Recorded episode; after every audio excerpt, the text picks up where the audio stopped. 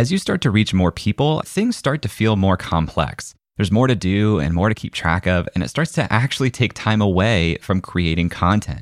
I felt this struggle personally. The more creator science grew, the more it felt like I was dropping the ball. So I did something about it. I built a set of rock solid systems, all in Notion, to support the business as we grew, and it worked like a charm. I've now taken my personal Notion setup and productized it. It's called Creator HQ, and it's the complete operating system that you need for your creator business. I built Creator HQ to be an all in one workspace designed to save you more time, create more content, and drive more revenue.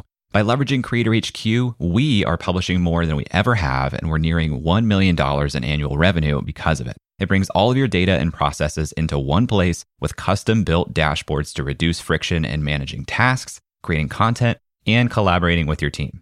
I've seriously spent more than three years building this, and now you can have the same systems that I use right out of the box. In the lab, one of our members just posted I have spent the last few weeks diving into Creator HQ, learning how it works, and making it my own. This is the first time in a while that I've felt this organized and filled with hope that I can find a workflow that will work for me with my whole business. This is gold. I will definitely be giving a testimonial for this badass product. If you're new to Notion, don't worry. I've included a ton of specific tutorials to help you learn how to use Notion generally and Creator HQ specifically. I've never seen another Notion product integrate tutorials like we have here.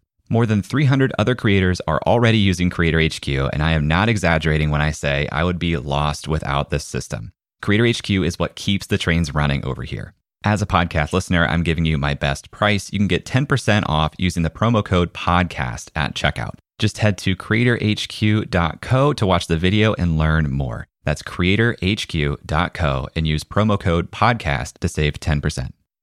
I think after something like five weeks, 20 articles, I already had a few thousand subscribers. I was like, whoa, man, there's something here. Welcome to Creative Elements, a show where we talk to your favorite creators and learn what it takes to make a living from your art and creativity. I'm your host, Jay Clouse. Let's start the show.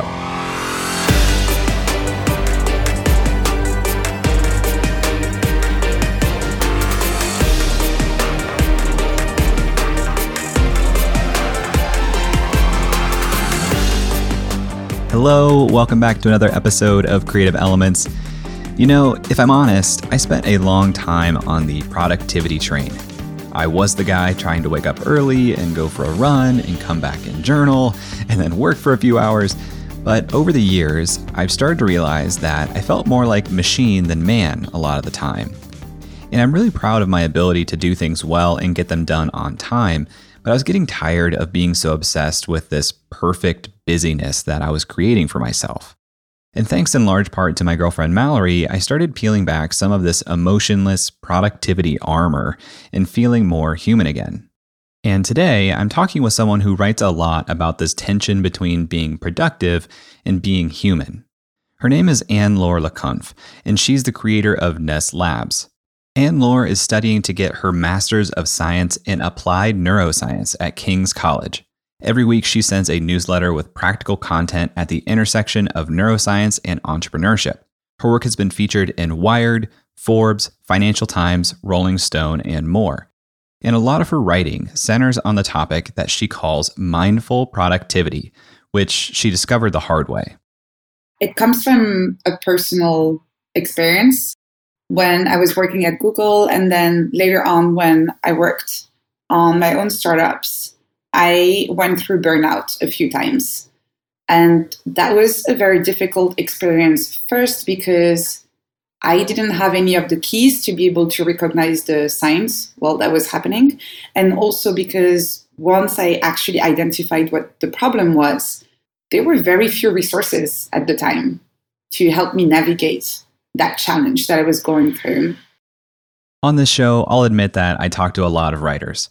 But Anne-Laure's story is really unique, and I wanted to bring her on because she's only been writing for the last couple of years, and she's very quickly found a lot of success. In one year, I gained about 20,000 subscribers. Yeah, you heard that right. In one year, she gained 20,000 subscribers. And if you're like me, you're probably thinking, whoa, 20,000 subscribers in one year. How did she pull that off? I'm very grateful to Twitter in terms of growing my audience I don't think I would have that many subscribers if it wasn't for Twitter. And I think out of all of the platforms out there, when you compare it to Instagram or any other social media platform, Twitter is still very welcoming to new people. You can start from scratch very easily. So, in this episode, we get into the weeds of how Anne-Laure quickly grew her Twitter audience, Ness Labs, and how mindfulness has allowed her to be prolific in her writing while getting a graduate degree in applied neuroscience. I'll be sharing some of my favorite articles from Anne-Laure's newsletter in our Creative Elements listeners group this week, so click the link in the show notes to join our Facebook group if you haven't already. And as always, I'd love to hear your thoughts on this episode as you listen. You can find me on Twitter or Instagram at jclouse. Let me know you're listening. And now, let's hear from Anne-Laure.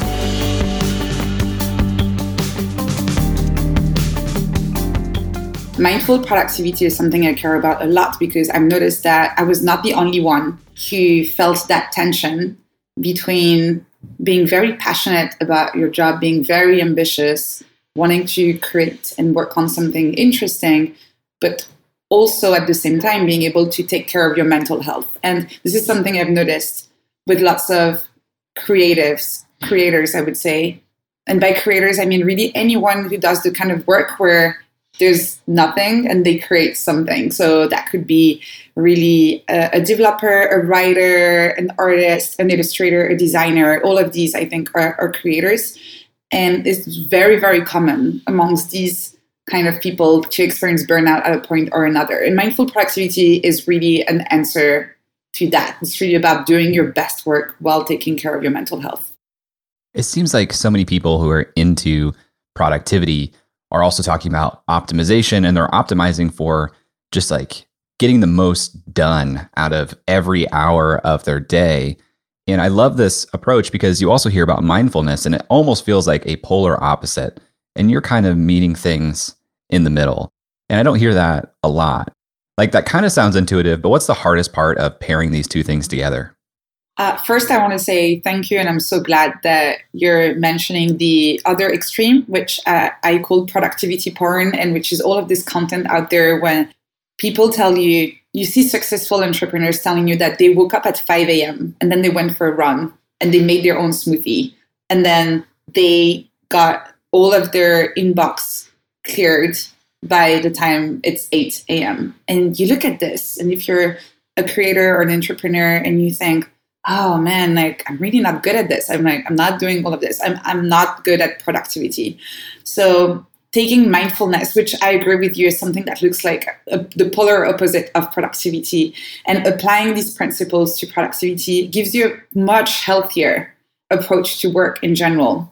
The hardest part about it, to answer your question, is really about making sure that you apply these principles consistently and it's the same for everyone. You we often have the best intentions. We want to create these mindful routines but then life happens. And i think 2020 is probably one of the best examples of this where all of your plans don't happen totally. in the same way you, you, you imagine them. And that creates stress. And it's really hard sometimes to keep on persisting and keeping on using these healthy routines when things don't go according to plan. So for me, that's the hardest thing because mindful productivity can help you deal with anxiety, with stress, with procrastination, with lots of challenges that we face in our work. But these challenges also can make it harder to keep on using those mindful productivity principles. So it's a bit of a chicken and egg thing, and, and that's a big challenge. Anne-Laure just mentioned stress, and I want to dig into that a little bit more. 2020 has been an unnaturally stressful year for all of us, but stress can often get a totally bad rap. And Anne-Laure has written in the past about the difference between the negative experience of distress versus the positive experience of eustress. Stress itself is a completely neutral term. It's not positive, it's not negative. Stress literally just means your body's reaction to an external stressor. And that external stressor can be positive or negative, which will result in eustress or distress, depending on if it's positive or negative. So, the misconception that lots of people have about stress, thinking that it's always a bad thing, can be unhelpful in dealing with stress in general. So, what's really important is to figure out when you're feeling stress. What kind of stress is it? Is it the good kind that's making me perform better? That's giving me this little adrenaline rush that's actually useful? Or is it the bad kind that is leading to anxiety, that is leading to lack of sleep, that is leading to all of these symptoms that we associate with stress, but are really just symptoms of distress? And what can be helpful too is that instead of just debugging your stress and trying to figure out what kind of stress is it, or how am I going to deal with it, is that you can even be more proactive and seek good stress in your life. Examples of good stress include learning a new skill, which is totally something that gets you out of your comfort zone. So it is stressful. It is, but in a good way. Or moving cities, moving to another city is stressful. But for most people, it is actually good stress because you're going to experience a new culture. You're going to have to learn about a new city. You have, you're going to have to make new friends. And that's a good thing in life. So not only you can use that, that distinction between eustress and distress to just understand better your stress and manage it, but you can also start seeking good stress in life. You just used the phrase debugging, which I love because that kind of connotes this idea of I'm noticing something and now I'm very intentionally trying to understand what's happening. But as you've learned more about how the brain works, how much have you improved and begun paying attention to like intuition as opposed to really thinking about what is happening here? I think it's really important in general to remember that tools and frameworks are just tools and frameworks. And sometimes the best tool we have is actually our intuition. So I feel completely comfortable sometimes when I'm navigating a situation where I feel like I don't have a mental model for this. I don't have a framework. I have nothing in my thinking toolbox that is based on my experience that I can just apply to this specific situation. And human intuition can be really wrong sometimes. We make lots of mistakes because we blindly follow our intuition. But sometimes it's just the best tool we have, and it's okay to use our intuition. And as much as I am an advocate for thinking about thinking, for metacognition, for always taking that step back to improve your thinking, I think the role of intuition and emotion is also really important, and that it can actually be harmful to always rely on our the rational part of our thinking and not on our emotional thinking, which can be super helpful. I wonder how much intuition we can actually train. You know, is metacognition being better at understanding the intuition that we kind of have innately, or is by thinking about thinking, does that actually train our intuition to be more discerning? I don't know the answer to that. I wonder if you have any thoughts.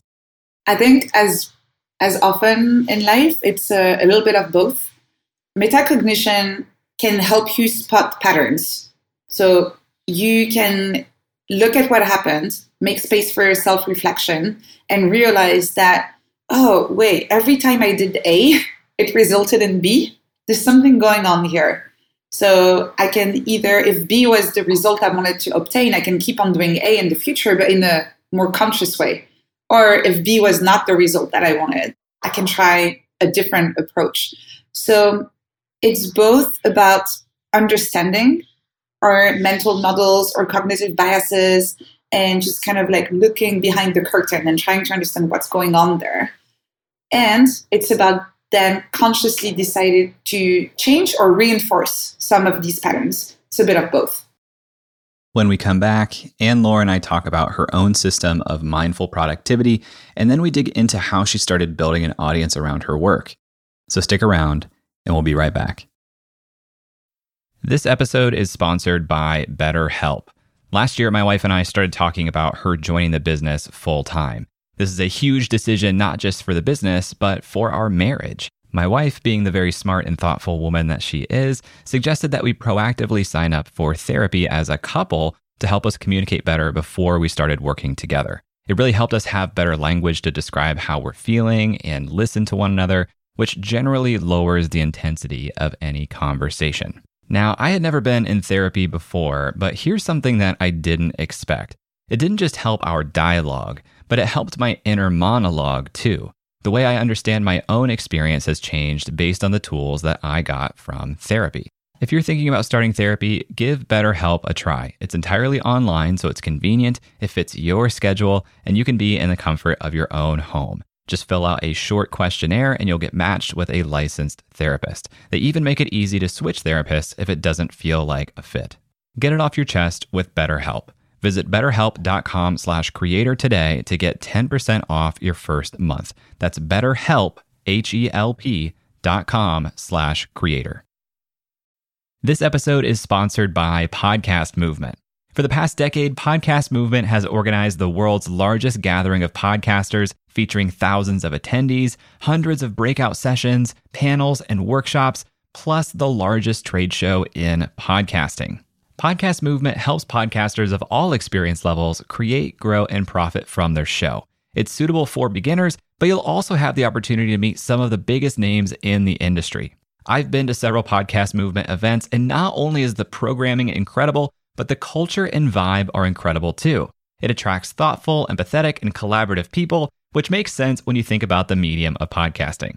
Podcast Movement hosts two events per year. The first just wrapped up, but their flagship conference is happening August 19th through the 22nd in Washington, D.C. Attendees have the freedom to choose their own adventure across several different stages throughout the four day event, not to mention dozens of amazing networking events, parties, and the expo hall floor. Tracks include podcast creation, video and live streaming, industry professional, plus several stages of curated programming from some of the top companies in podcasting. It's truly a unique event, and if you are a podcaster, I cannot recommend it enough. Right now, tickets are available at super duper early bird pricing. And as a Creator Science listener, you can save $50 on top of that by visiting podcastmovement.com slash science. That's podcastmovement.com slash science.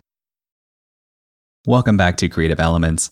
A minute ago, Anne-Laure, and I were talking about the gurus who focus on ultimate productivity through every hour of the day. But Anne-Laure has a different system, and it boils down to one post it note every week every week at the beginning of the week, I write down on a post it the three top things that I want to focus on for the rest of the week. And these are not necessarily tasks per se or goals per se, they're more like areas of work that I really want to focus on. So it can be, for example, neuroscience, my neuroscience studies, and plus some admin stuff, for example. I, I had weeks where my inbox got so bad that I wrote inbox on this, like as a general a general theme for the week, say eh, inbox. So I, I picked three things, and they're the three general themes for the week, and they really help me prioritize what I'm going to do. So, for example, here I have podcasts right now, and this conversation we're having is the sixth one in two days because I all, I put them all this week. I've been saying no to everyone for podcasts for a month now. And I told everyone if you want to do this, it's going to be this week. And if you're not available this week, well, you have to wait for another week, which is completely fine. There's nothing urgent, right? So, podcast is a theme this week, and I'm doing a lot of them, which is great because there's other work that I don't worry about because it's not on that list.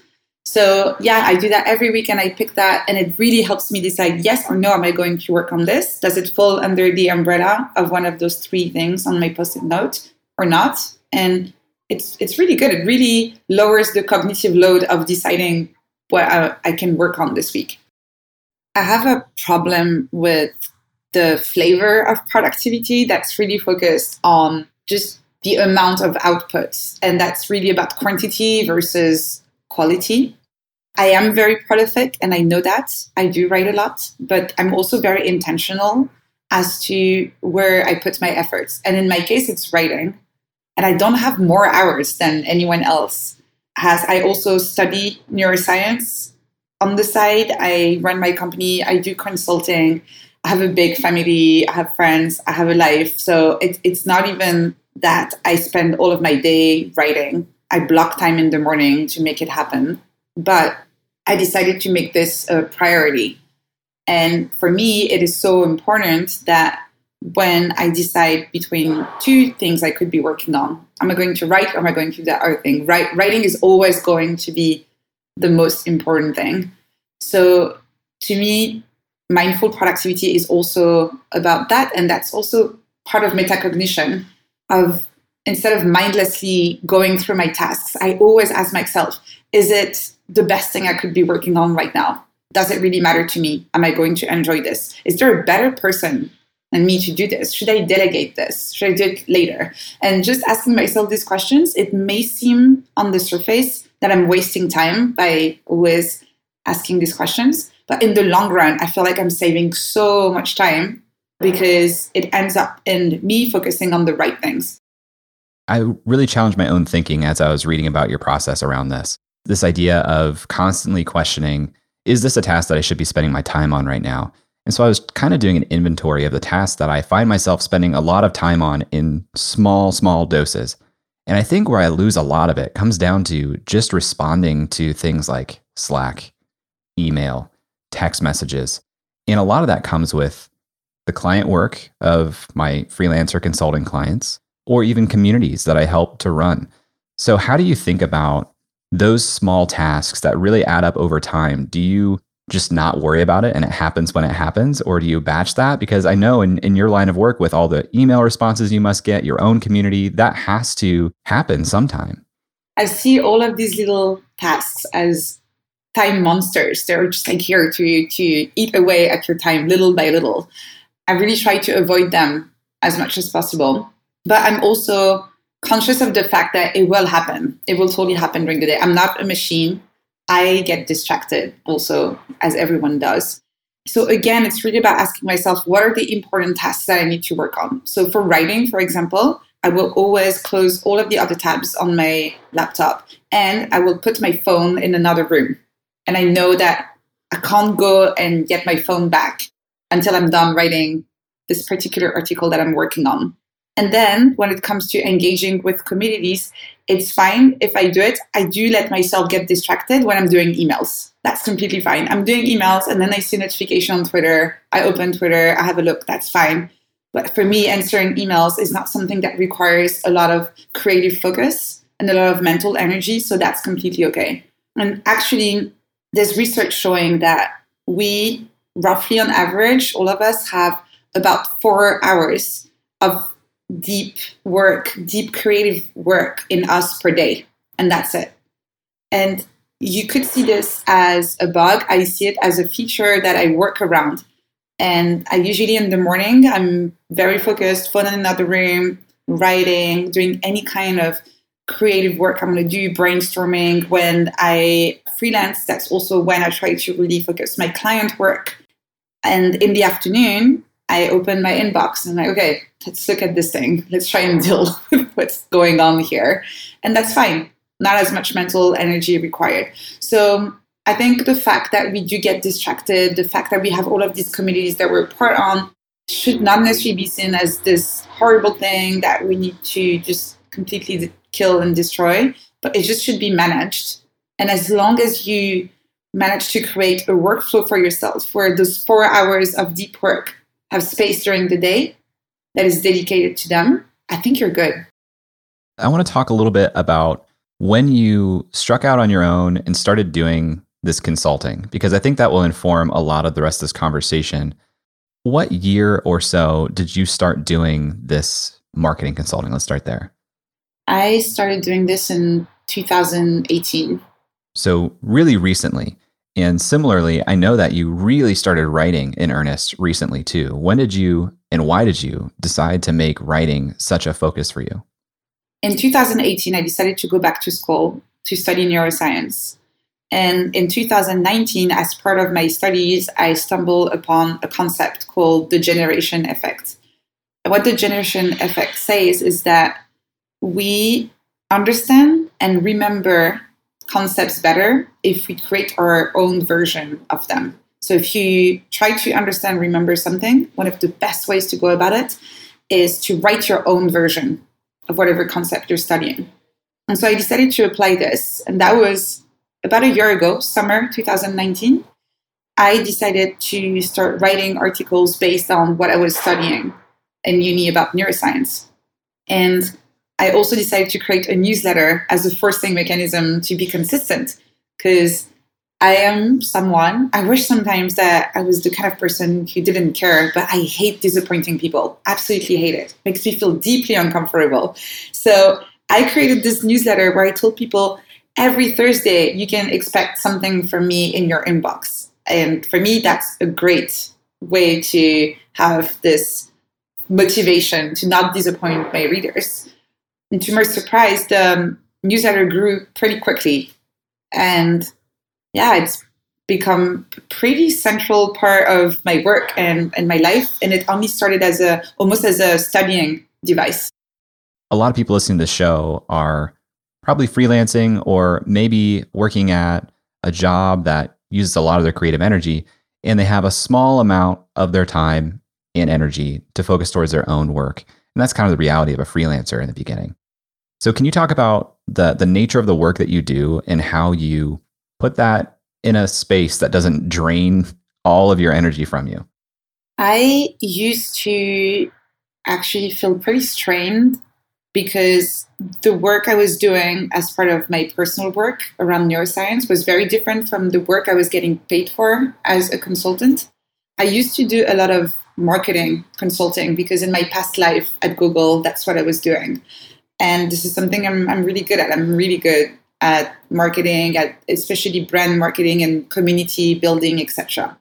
So for a while, I had the work that was actually paying the bills, which was the marketing, freelancing, and consulting. And I had the work that I really enjoyed doing, which was all of the writing about neuroscience and building the Ness Labs community, etc. And I really felt strained. it was really hard for me to to balance the two. And this is why I've been progressively, and I think I'm now 90% there, trying to shift my freelancing work towards stuff that I actually wanted to work on. And so nowadays, most of the consulting that I do is around mindful productivity for companies that want help in helping their employees managing burnout. I'm doing workshops, those kind of things. So I'm not saying that that's what everyone should do, but and, and it's not always possible short term, but long term, I do deeply believe that trying to align the work you do to pay your bills with the work you do because you love it is one of the best things you can do. I don't know if you're familiar with the concept of ikigai. No. So it's a Japanese term that roughly means way of life. And if you imagine a Venn diagram with four circles, finding your ikigai is about finding something to work on and it's something that you're good at people want to pay you for, that you enjoy, and that the world wants. And I've noticed that it's completely fine if you're missing one of them. Very typical example in nonprofits.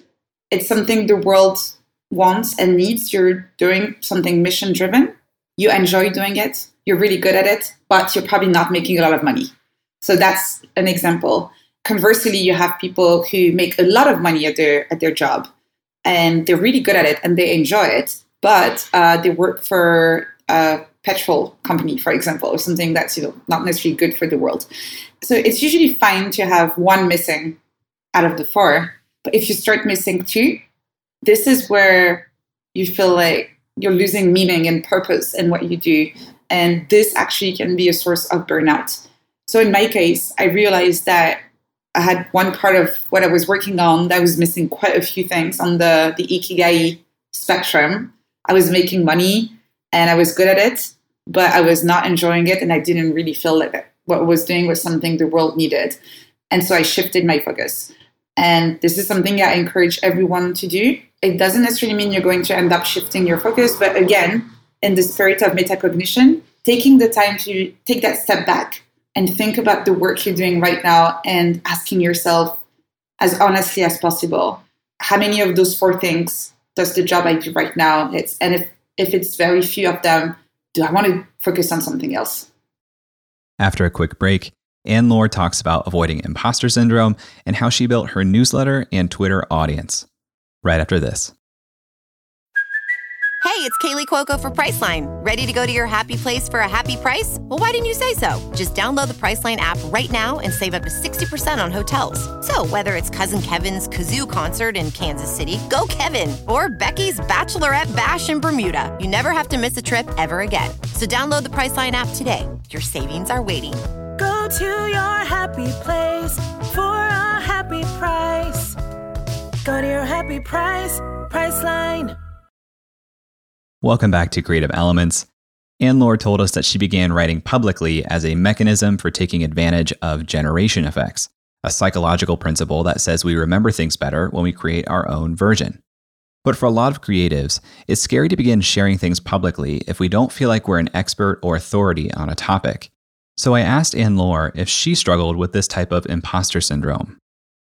I never really struggled with this, but I also do realize that this is something lots of people struggle with. So I'm so glad you're asking this question. I'm a deep believer in learning in public. I think that if everyone was more comfortable learning in public, the world would be a better place. And unfortunately, I don't think it's anyone's fault individually if they don't feel comfortable learning in public because traditional schools, the traditional educational model, has been designed in a way that encourages perfectionism. You're supposed to only publish work that you're really proud of. You're supposed to take exams where you have the correct answer. And there's nothing to in our system to encourage thinking in public, working in public, building in public, failing in public, and learning in public. I think it's a very it's very sad actually. I, I really wish that we all felt more comfortable doing this. So in my case, I actually not never really struggled with this because I've always made it a point to be very transparent with people. It's everywhere on my website that I, I'm a student. I don't try to pretend I'm more of an expert than I am. And this is the invitation I give to people. I tell them, "Hey, I'm on this learning journey. Want to come with me?" That's that's the contract with my readers. And I also love it how people answer to my emails and say, hey, actually, this research paper that you cited has been kind of debunked by this other research study. Amazing, thank you so much. I actually learned something thanks to the fact that I put my work out there and I openly invited feedback. So, no, I didn't struggle with it, but I think lots of people do. And I really hope also to contribute to the conversation around learning in public and maybe help some people to take that step uh, towards working more publicly. Do you have any guidance or advice for people who are able to get through this step? They're saying, okay, I'm going to put myself out there, say I'm learning in public. They get that first email or message or whatever that says, this is why you're wrong. That first message stings a lot. So, how do you recommend people sit with that and not immediately shut it down and say, I quit, this sucks? Absolutely. I, I remember the first ones I got, I was like, oh, how could I publish something so wrong? The, the advice I would give to, to people on a similar journey to mine of learning in public is to embrace that, that discomfort because the more you experience it, the less it stings. And this is also why you'll see on my website, I actually don't just edit the article. I make a note at the top of the article saying, hey, here's the version below that I published, and here's what's wrong about it. I love that. But I also want you to to see, you know, the version history. I want you to see how my thinking evolved around this. And I think if you have this intellectual honesty of saying, hey, I was wrong, and thanks to you, I read this, you also invite in your audience the kind of people who have this i don't know what the word would be i want to say the kind of people who have this intellectual kindness mm. where they actually genuinely want to help you learn. And the tone of the emails is, is very nice actually. They're saying hey thank you so much for putting the time for doing the research. By the way you you're missing this or this is wrong and as a way to thank you. And because I'm grateful for all your work, I am taking the time to send you an email and to tell you that this could be improved in this specific way. And the dynamic is actually very positive when you think about it. And that type of feedback is a generous act on their behalf. Like I, I really strive to be very open and very grateful for feedback, even when I disagree with it. But that's a gift. You know, it's it's up to you to take and use that however you want or discard it if you think that, you know, it doesn't apply. But I think it's always good practice to be as open to feedback as possible. You know, you read about these people who do rejection therapy where they they go and do things that elicit so much rejection that they become numb to it. And I've, I've never gone that far on the end of the spectrum, but this morning I got an email that was like a rejection for a speaking event, and I didn't flinch. And I was like, man, I'm so glad I'm in this place now where I can just take shots, know that most of them are going to miss. When I get that rejection, I'm just going to move right on. It's awesome, but it does take a lot of time. And I think if if I can add a thought, and maybe you have something written around this, something I've noticed about my own brain, when I do get negative reinforcement, we'll call it, I have an emotional response. And sometimes that emotional response makes me want to take action and say, You're wrong. Ah. But if I just like pause and don't do that and sit with it, then I can actually be grateful for that feedback and say thank you for this, even if I disagree with it. I think this is part what you're describing is part of what's called emotional agility, where it's also about being able to sit with your emotions, whether good or, or bad. And I want even to take it a bit beyond that, realizing that there's no really good or bad emotion. Any emotion is just a piece of information from your mind, from your body, telling you, hey, I'm feeling this way right now. Do we want to do something about it? And that's it. And anxiety, stress, anger, they're all opportunities to sit down and think, okay, what's going on here? Why am I feeling this way? Why is this making me feel angry? Why is this making me feel anxious? Yeah, I absolutely love what you you just said about sometimes you're like, okay, I'm just going to, you know, not react and that's it. I'm just going to thank you for your feedback. And sometimes it's also good to go a little bit deeper and understand why did I have this first reaction in the first place? To this point, Anne-Laure and I have talked a lot about the mindfulness that she brings to her work. But at some point, she made the mindful decision to transform her blog from an accountability mechanism for learning into a platform that serves an audience. And so I asked her when she began to realize that there was an opportunity to build an audience around her work.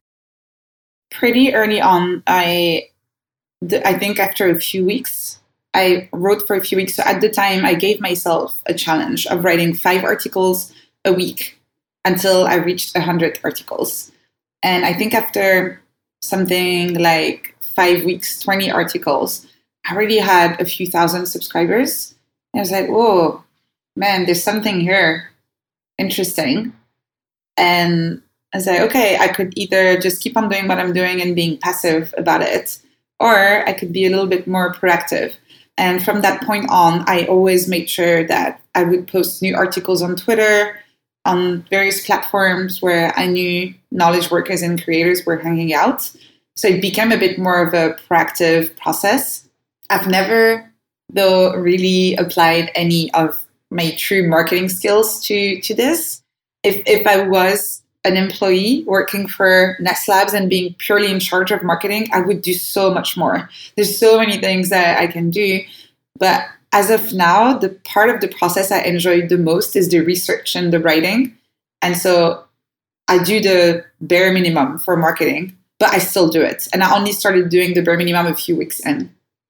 How much of that research is a direct result of your studies versus you branching out and saying, I'm learning about this because I want to be learning about this and writing about it? It has shifted a lot. Uh, in the, the first few months, it was probably 80% based on what I was studying at uni. And now I think it's probably 20% stuff I study at uni and 80% stuff that probably my curiosity about it probably started somewhere, stems from something I studied at some point at uni. But I've, I've started branching out so much in, in different directions that I'm curious about. You know, when you fall into a Wikipedia a black hole of of just like yeah content and stuff. So that it's that's what's been happening and and now there's much more I write about that. It's just the result of my own personal curiosity versus stuff that I'm being taught in uni.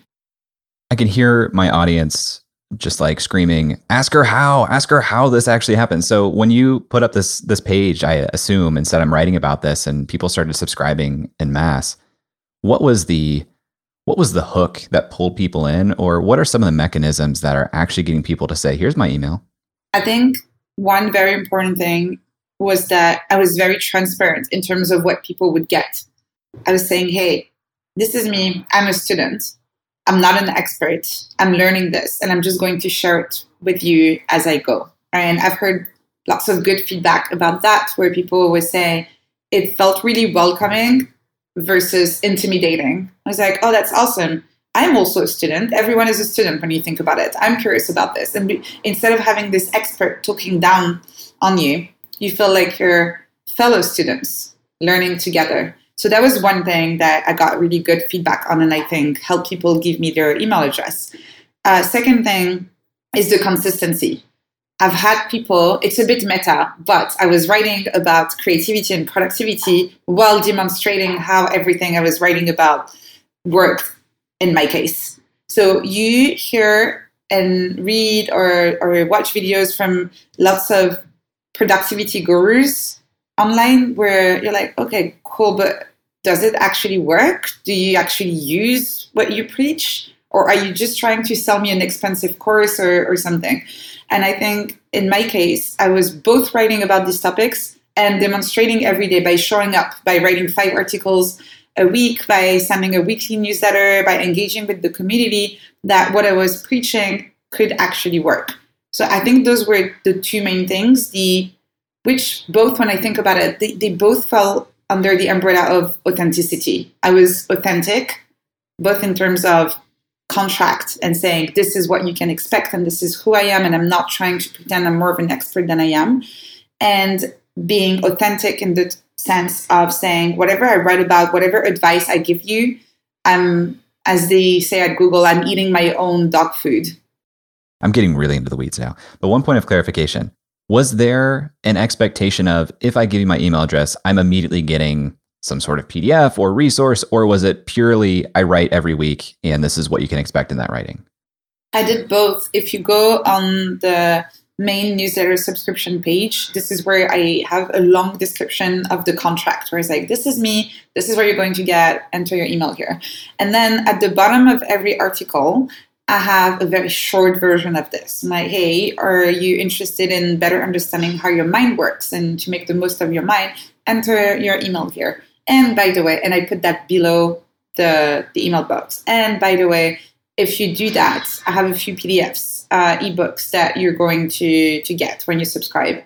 So yeah, I did both, and I but I do think that the the ebooks can be helpful, but at the same time, so I I like them as a marketer, but also as a writer, I'm not sure I like them so much because it is just an intuition feel like yeah. the kind of people who subscribe because they want a free PDF are not necessarily as engaged as the people who subscribe because they do want to receive my stuff every week. Exactly. It's more less relational.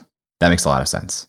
And, and sorry, I'm getting so specific now, but like I said, a lot of people on the show, they've been doing it for 12, 14 years. And it seems like they kind of caught an early wave where there was less competition for attention. They caught some SEO breaks. And your story is so powerful to me because beginning to write, you know, 2018, even close to 2019, and to have this type of uh, success is is really remarkable.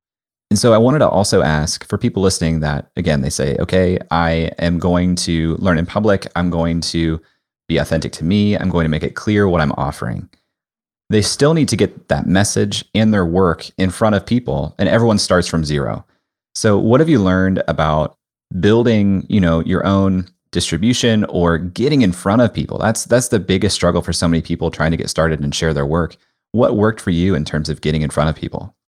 Absolutely. Twitter is my biggest acquisition channel. I would say that something like 30 to 40% of my new readers who subscribe come from Twitter. Do you think they come to your profile, click the link, and then subscribe from there? Or do you think it comes from the sharing of your articles from yourself and from others, and then they subscribe from having read the first article? It's hard to tell, but just looking at my own behavior on Twitter, I don't usually visit people's profiles. I engage more with content in my feed. So, intuitively, and I'm not sure if that's the case or not, I would say that it's more about my articles being shared versus hearing about me, going on my profile, and then clicking the link to subscribe to my newsletter. If people listen to this interview and they go and look at your Twitter right now, they're going to say, oh, she has 30,000 followers. That's a great starting point. But I don't think that was a starting point we started writing.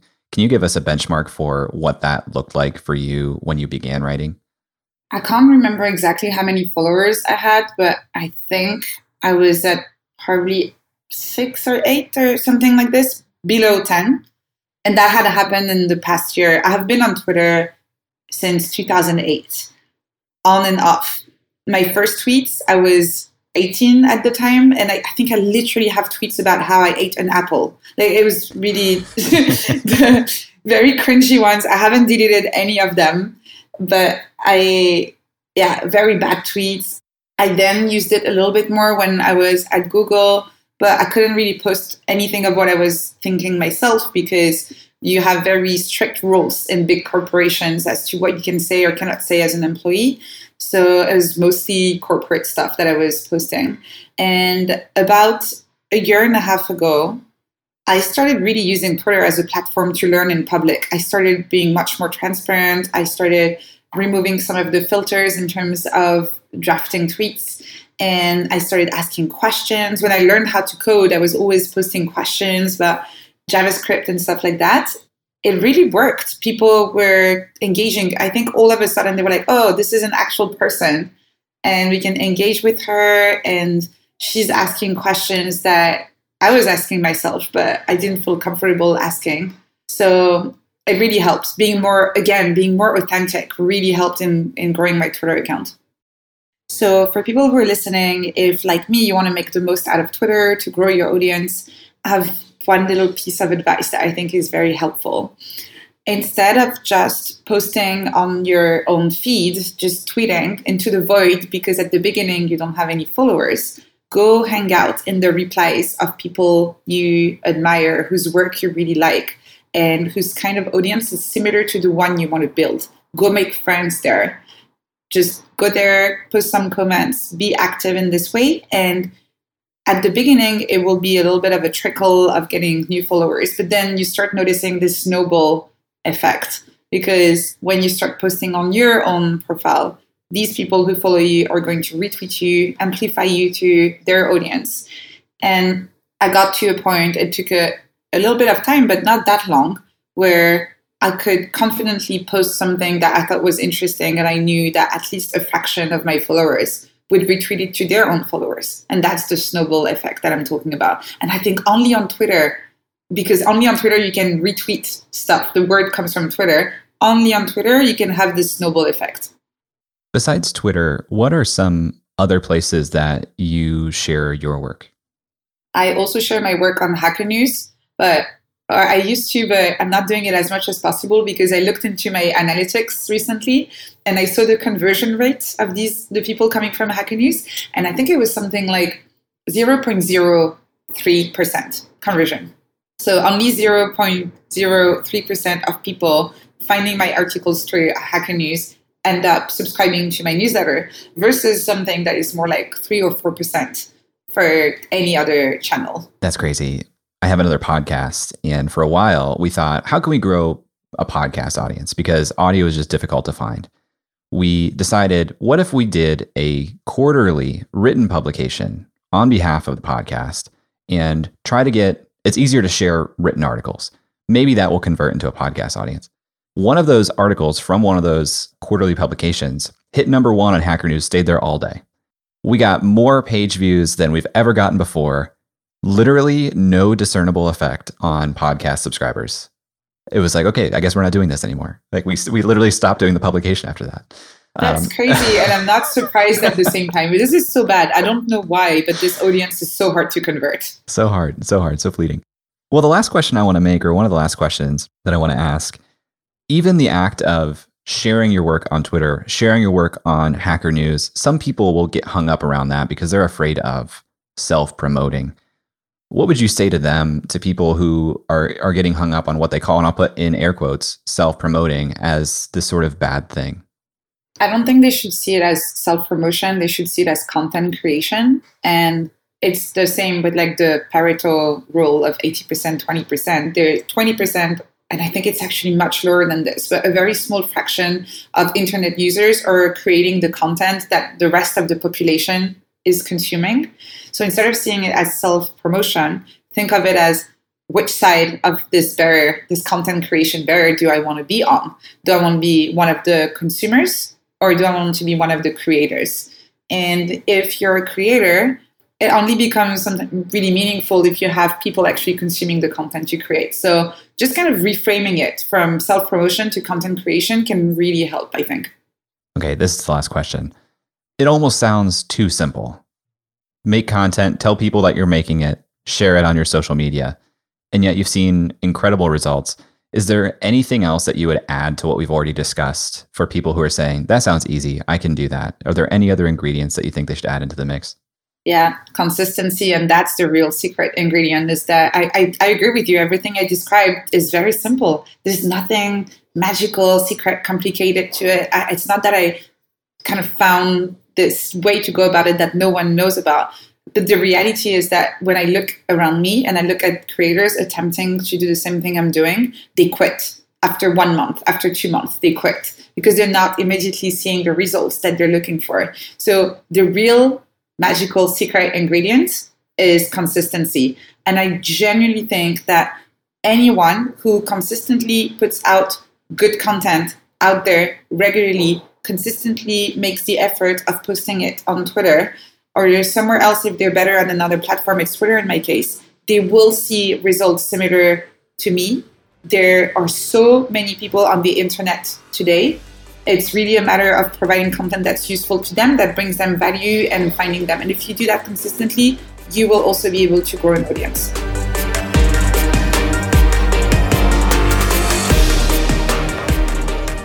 This was a really cozy interview. I can actually feel myself becoming more relaxed anytime I'm talking with somebody who puts such an emphasis on mindfulness. There were a couple things that really stuck out to me about this conversation. And the first is that it all sounds so simple three priorities a week on a note card, blocking off a few hours each day to do creative work, sharing your work in a couple of places. It almost feels hard to believe that it can be so simple. But the discipline you need to be consistent with those activities week after week is where the magic happens. The second thing that stood out was Anne-Laure's humility in her positioning. She's saying, Hey, I'm a student and I'm here trying to learn just like you. It reminded me of my conversation with the budgetnista, Tiffany Aliche, when she said she didn't want to be your financial guru, she wanted to be your financial girlfriend.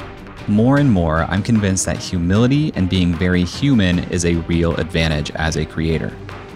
If you want to learn more about Anne-Laure's work, you can visit nesslabs.com, which will be linked in the show notes. Thanks to Anne-Laure for being on the show.